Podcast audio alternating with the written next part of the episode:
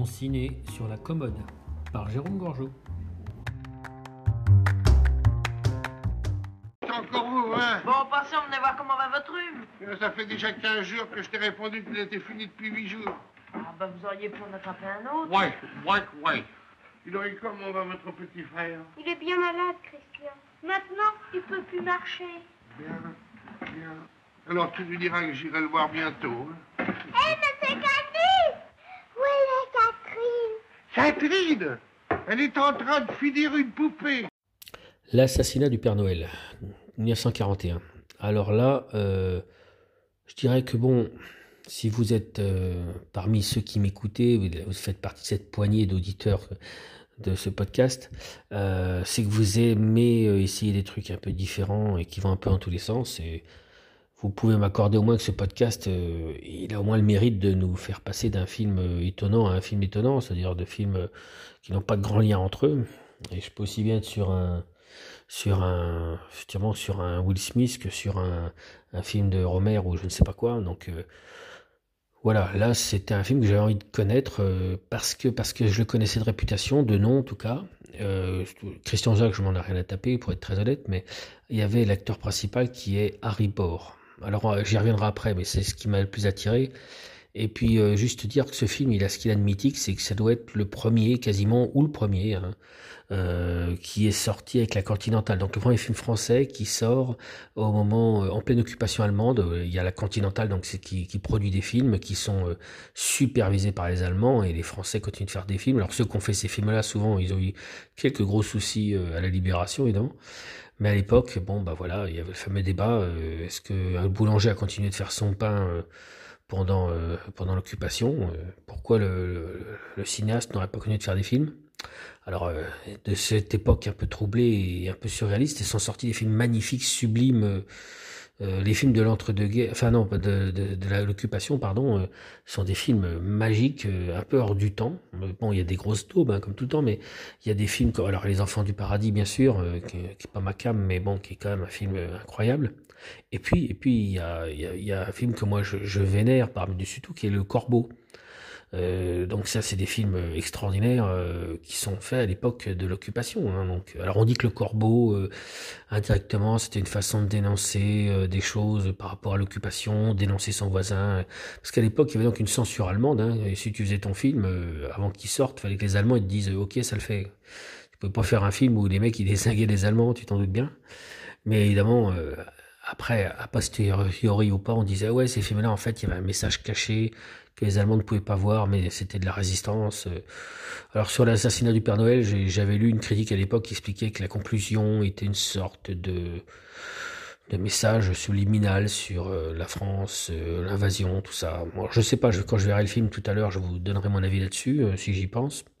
Je suis pas certain. Des fois, les gens réécrivent après. Ce qui est vrai, c'est que le, le Corbeau, c'était un peu le cas. C'était, il y avait même un film qui dénonçait les gens qui dénoncent, justement, les, les gens qui, qui font des lettres calomnieuses sur les autres, qui disent mon voisin s'appelle Lévi, quoi, en gros. Et euh, donc, c'était un vrai, il y avait un vrai message caché.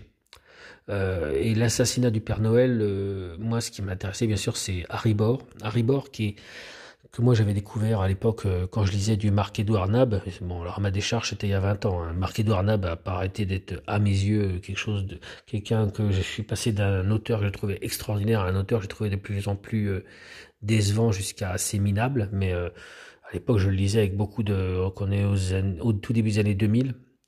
Donc euh, je le lisais, son journal intime, qui était vraiment une, pour un jeune mec comme moi qui avait la, pas tout à fait 30 ans, ou qui avait 30 ans, je, bon, c'était disons euh, le, une occasion extraordinaire de, de se faire une culture générale très forte, car ces, ces, journaux intimes sont des gros pavés épais où il parle aussi bien de jazz que de peinture, que de cinéma, que de, que de, que de politique, et euh, j'apprenais beaucoup de choses comme ça. Et donc Harry Bor, euh, euh, j'en- j'entendais parler grâce au journal de Marc-Édouard Nab, qui adorait, qui adore toujours, je crois, faire le malin. Donc il sortait ce nom un peu des qui était tellement tombé dans les oubliettes, hein, faut être clair.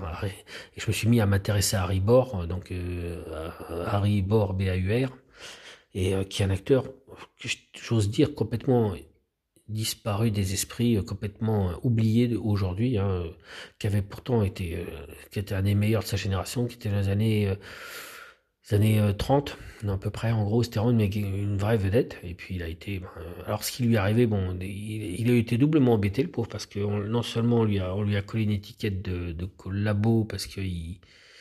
Il, bon, bah, il, faisait des, il faisait des films à une époque où c'était pas trop bien vu, hein, mais toujours comme je disais, hein, il y a toujours ce débat. Euh, le boulanger fait du pain. Euh, effectivement, un boulanger fait du pain pendant l'occupation. pourquoi le cinéaste ferait pas des films hein? J'y reviens tout le temps, mais c'est vrai. Euh, alors, Harry Potter, lui, en plus, il a, il a été dénoncé par une ordure euh, dont vous trouverez le nom sur Wikipédia, d'ailleurs, je crois c'est assez une notoriété publique. Un moment donné, malgré qu'il fasse euh, justement des films sous l'occupation, on l'a dénoncé comme étant un, juif ou un juif caché. Alors lui, il est obligé de faire des communiqués à l'époque en disant mais je ne suis pas du tout juif, je suis même très... Il parlait de son arianité, hein, ils étaient ariens, ou en tout cas les gars, euh, il n'y avait pas un sang juif dans lui, bien évidemment, donc il voulait pas d'emmerde les gars, tout simplement. Hein. Je pense que c'était pas plus idéologique que ça. Mais c'est sûr que quand on vous traite de juif et puis vous vous retrouvez euh, à vous faire passer à tabac, voire pire, ça vous motive peut-être à, l'époque. Hein, quand vous êtes un comédien, euh, vous avez envie de tourner, voilà, c'est, à l'époque c'est ce qui s'est dû se passer. Bon, il s'est fait passer à tabac, le pauvre Haribor, il a été incarcéré, il s'est fait défoncer la tronche, quoi. Ils l'ont vraiment torturé, quoi, pour à la fin dire ouais finalement euh, non bah vous êtes pas, vous seriez pas juif apparemment, vous n'auriez pas de sang juif euh, en vous, ce qui était à l'époque pour ces ordures là une infamie totale. Donc euh, Harry Potter, euh, bah, s'en est jamais vraiment remis, il en est mort, euh, je sais plus quand ils l'ont libéré, mais quelques mois plus tard, il est mort de ses, bah, des suites de ses, des coups qu'il s'était pris, hein, ça l'a, complètement des, des flingué quoi, ça, qu'il était vraiment. Donc c'est un type qui est mort à, à toute petite soixantaine et qui a été sali, et donc après qu'on a un peu voulu oublier, quoi, on a voulu oublier le type parce qu'il avait justement, il sentait le soufre, il sentait le collabo. Alors c'était pas si simple, mais bon, c'est des destins incroyables. Tapez son nom sur euh, internet si vous ne le connaissez pas. Si vous le connaissez, pardon de vous, vous, redire des choses évidentes pour vous. Hein. Mais euh, c'est étonnant à, voir. Donc, euh. Et puis bon, le, casting, c'est Robert Le Vigan, l'incontournable Robert Le Vigan, Raymond Rouleau, Fernand Ledoux. Et donc je vais me plonger dans ce film. On est sur du pur noir et blanc dans un village savoyard qui s'apprête à fêter Noël. Et puis il va y avoir l'assassinat d'un type euh, qui a une grosse barbe blanche et euh, qui porte le costume du Père Noël. Donc euh, là, tout commence. Alors, quest nous avons fait un, beau voyage Ouais, c'est votre map monde qui m'en a donné l'idée. Je suis allé partout. Oh, en Chine aussi. la poursuite de Fitchéou dont j'avais décidé d'épouser la fille. Oh, vous avez vu mon vieil ami Fitzhugh Ah, j'en ai rencontré des Fitzhugh. Ah. Ils m'ont volé ma montre, mon épingle de cravate, ma trousse de voyage. Et tous ces Fitzhugh n'avaient que des fils. Aussi voleurs que leur père. Encore un peu de champagne on commence avec une jolie scène. Euh, bon, déjà, on commence par un panorama magnifique de la, de la montagne euh, de la Haute-Savoie. Enfin, c'est magnifique, hein. Le côté noir et blanc, enfin, faut kiffer. Moi, je, moi, je kiffe beaucoup. Hein. J'adore le noir et blanc. Il y a un côté, euh, ça fait compte. Enfin, moi, ça, ça me rappelle peut-être ma jeunesse, je sais pas. Mais... Et on commence dans une salle de classe. Ça fait vraiment très penser à Topaz, le Pagnol, euh, avec, euh, sans toutes les classes se. Ça prouve aussi que les uns comme les autres n'inventaient pas.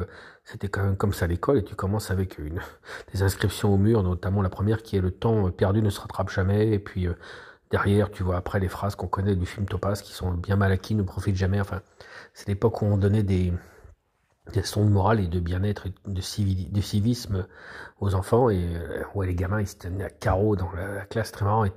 C'est le Vigan euh, jeune d'ailleurs parce qu'on ne voit pas souvent jeune dans les films Vigan euh, qui parce qu'il est plus connu comme étant un vieux un peu et là, il, est marrant parce qu'il joue un rôle assez touchant parce que en une, en une scène, c'est déjà plié, il, il passe leur, il leur parle en gueulant voire limite, il les insulte pas, mais il les traite de cancre.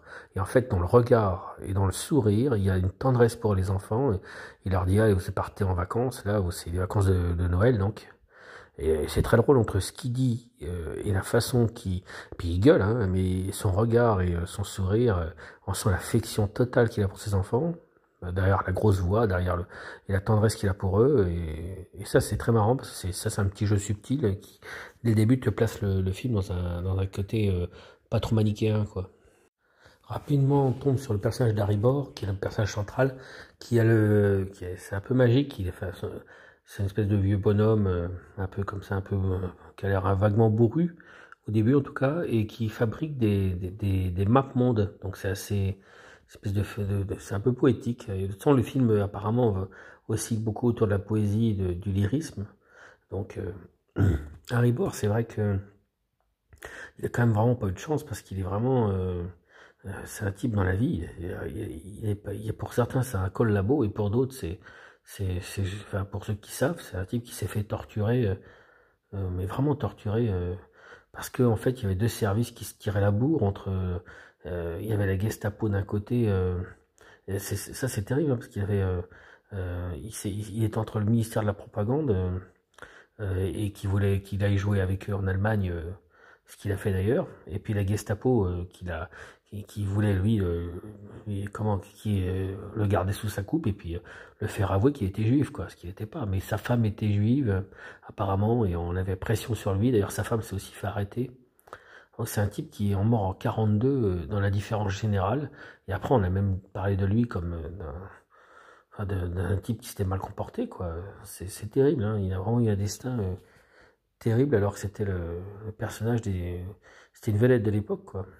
Et euh, comme c'est marrant, le film les attire, mais c'est évidemment, euh, il y a aussi un autre destin tragique, c'est Robert Le Vigan, qui euh, un personnage qui a un destin comme le XXe siècle en, des fois nous en offrait certains, c'est-à-dire le type était un grand, était un bon comédien, enfin, et en l'occurrence c'était aussi un, bon, bon gros antisémite apparemment, qui d'ailleurs se fait, a collaboré sans problème pendant l'occupation et puis qui c'est pas gêné. Il y avait une émission, il a fait de la radio, des émissions, il, se gênait pas pour dire tout le mal qu'il pensait des juifs. c'était même pire que ça, c'était rendre l'antisémitisme apparemment euh, bien, costaud. Euh, bon, j'ai jamais entendu ces documents-là, hein, mais enfin, c'est de ce qui est, répété euh, des biographies. Et euh, donc, quand il a fait l'assassinat du Père Noël, il avait même écrit à la Continentale en disant qu'il était fier d'avoir tout dans un film pareil, machin. Enfin, ah, bon, le bon vieux collabo, quoi, un peu limite euh, visiblement. Et euh, ce type-là était un, proche de, bah, de, Céline, comme par hasard. Et puis, euh, il connaissait Jean Paul, le fameux peintre qui a fait les, premières illustrations du voyage au bout de la nuit. Enfin, c'est toute une époque, toute, toute une bande d'amis. Et d'ailleurs, il s'est, euh, il s'est, il s'est barré en, avec Céline euh, à Sigmaringen quand ils sont, quand ils se sont barrés, quand ça commençait à devenir chaud pour les collabos. Et euh, il, le fameux euh, d'un château l'autre de Céline, et eh ben, le Vigan est concerné, quoi, il est dans l'histoire. C'est ce qu'ils ont connu ensemble, ils se sont barrés. Euh, le Vigan finit par revenir en France et il se ramasse quand même 10 ans de 10 ans de 10 ans de prison théoriquement. Enfin, je crois qu'il en fait que 3, un truc comme ça. Et il avait, je sais plus comment on appelle ça, enfin, ce plan national, ça s'appelle là, je ne retrouve plus le terme. Enfin, c'est pas c'est pas un, en gros, on te rétrograde sur le plan ta putain nationalité, quoi. Ou alors on te, on te traite très mal, quoi. Enfin, il était clairement vu comme un bon gros collabo. Euh, et il s'est barré en Espagne, et puis je crois qu'il a fini en Argentine. Euh, il est jamais revenu en France, il est, mort euh, complètement. Euh, bah, sa carrière été foutue. Hein, son procès, il y a tous les, comédiens qui ont essayé de prendre un peu sa défense, certains qu'il avait été joué avec, lui Jouvet, des, bon, du Vivier, le, le réalisateur, plusieurs gens qui avaient essayé un peu de prendre sa défense, mais son cas était quand même bien lourd, il avait quand même vraiment bien collaboré, il avait dénoncé apparemment des gens, hein, c'était pas gratté, donc c'était quand même le bon vieux collabo qui pue de la gueule, quoi. et donc le type est mort à 72 ans, en 1972, il faut s'y retenir, en plus c'est ma date de naissance, dans le dénuement le plus complet, parce que voilà, il n'est pas pu revenir en France, puis Truffaut apparemment a essayé à la fin de le faire revenir, il a essayé de le faire revenir en France, de, de le réhabiliter. C'est vrai que Truffaut, euh, en même temps, il brûlait, il critiquait ce qui les avait précédés, les types, euh, avec la nouvelle vague, et en même temps, il y avait une espèce de respect pour Truffaut. C'est un type qui a aidé Cocteau, c'est un type qui a aidé, qui a, qui a aidé Guitry, ou qui les a valorisés. Euh, qui a vraiment su leur, talent. Je crois que Cocteau, euh, non, enfin, je crois que le, testament d'Orphée de Cocteau, c'est grâce à Truffaut que ça a pu se faire, je crois, de mémoire, en tant que producteur. Et puis euh, Guitry, euh, ces films étaient vus par, par Truffaut comme des, films, enfin certains, pas tous, mais notamment le roman d'un tricheur, comme des films avant-gardistes, quoi. Ce qu'ils étaient, ce qu'ils étaient à l'époque.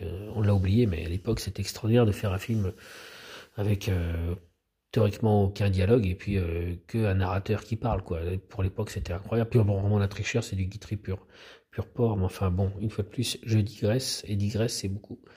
Donc euh, Robert Le Vigan, voilà, c'est un type qui. Donc ce film il réunit quand même deux types qui ont euh, qui ont très très mal vécu leur passage par le cinéma de l'occupation et qui se sont fait défoncer quoi et qui ont qui ont fini très mal, quand il est destin brisé. Donc c'est un peu troublant de voir ça aussi. À l'arrivée, euh, bah en fait, je me suis emmerdé. Euh, le film, ça démarrait bien, j'avais envie de m'éclater dessus.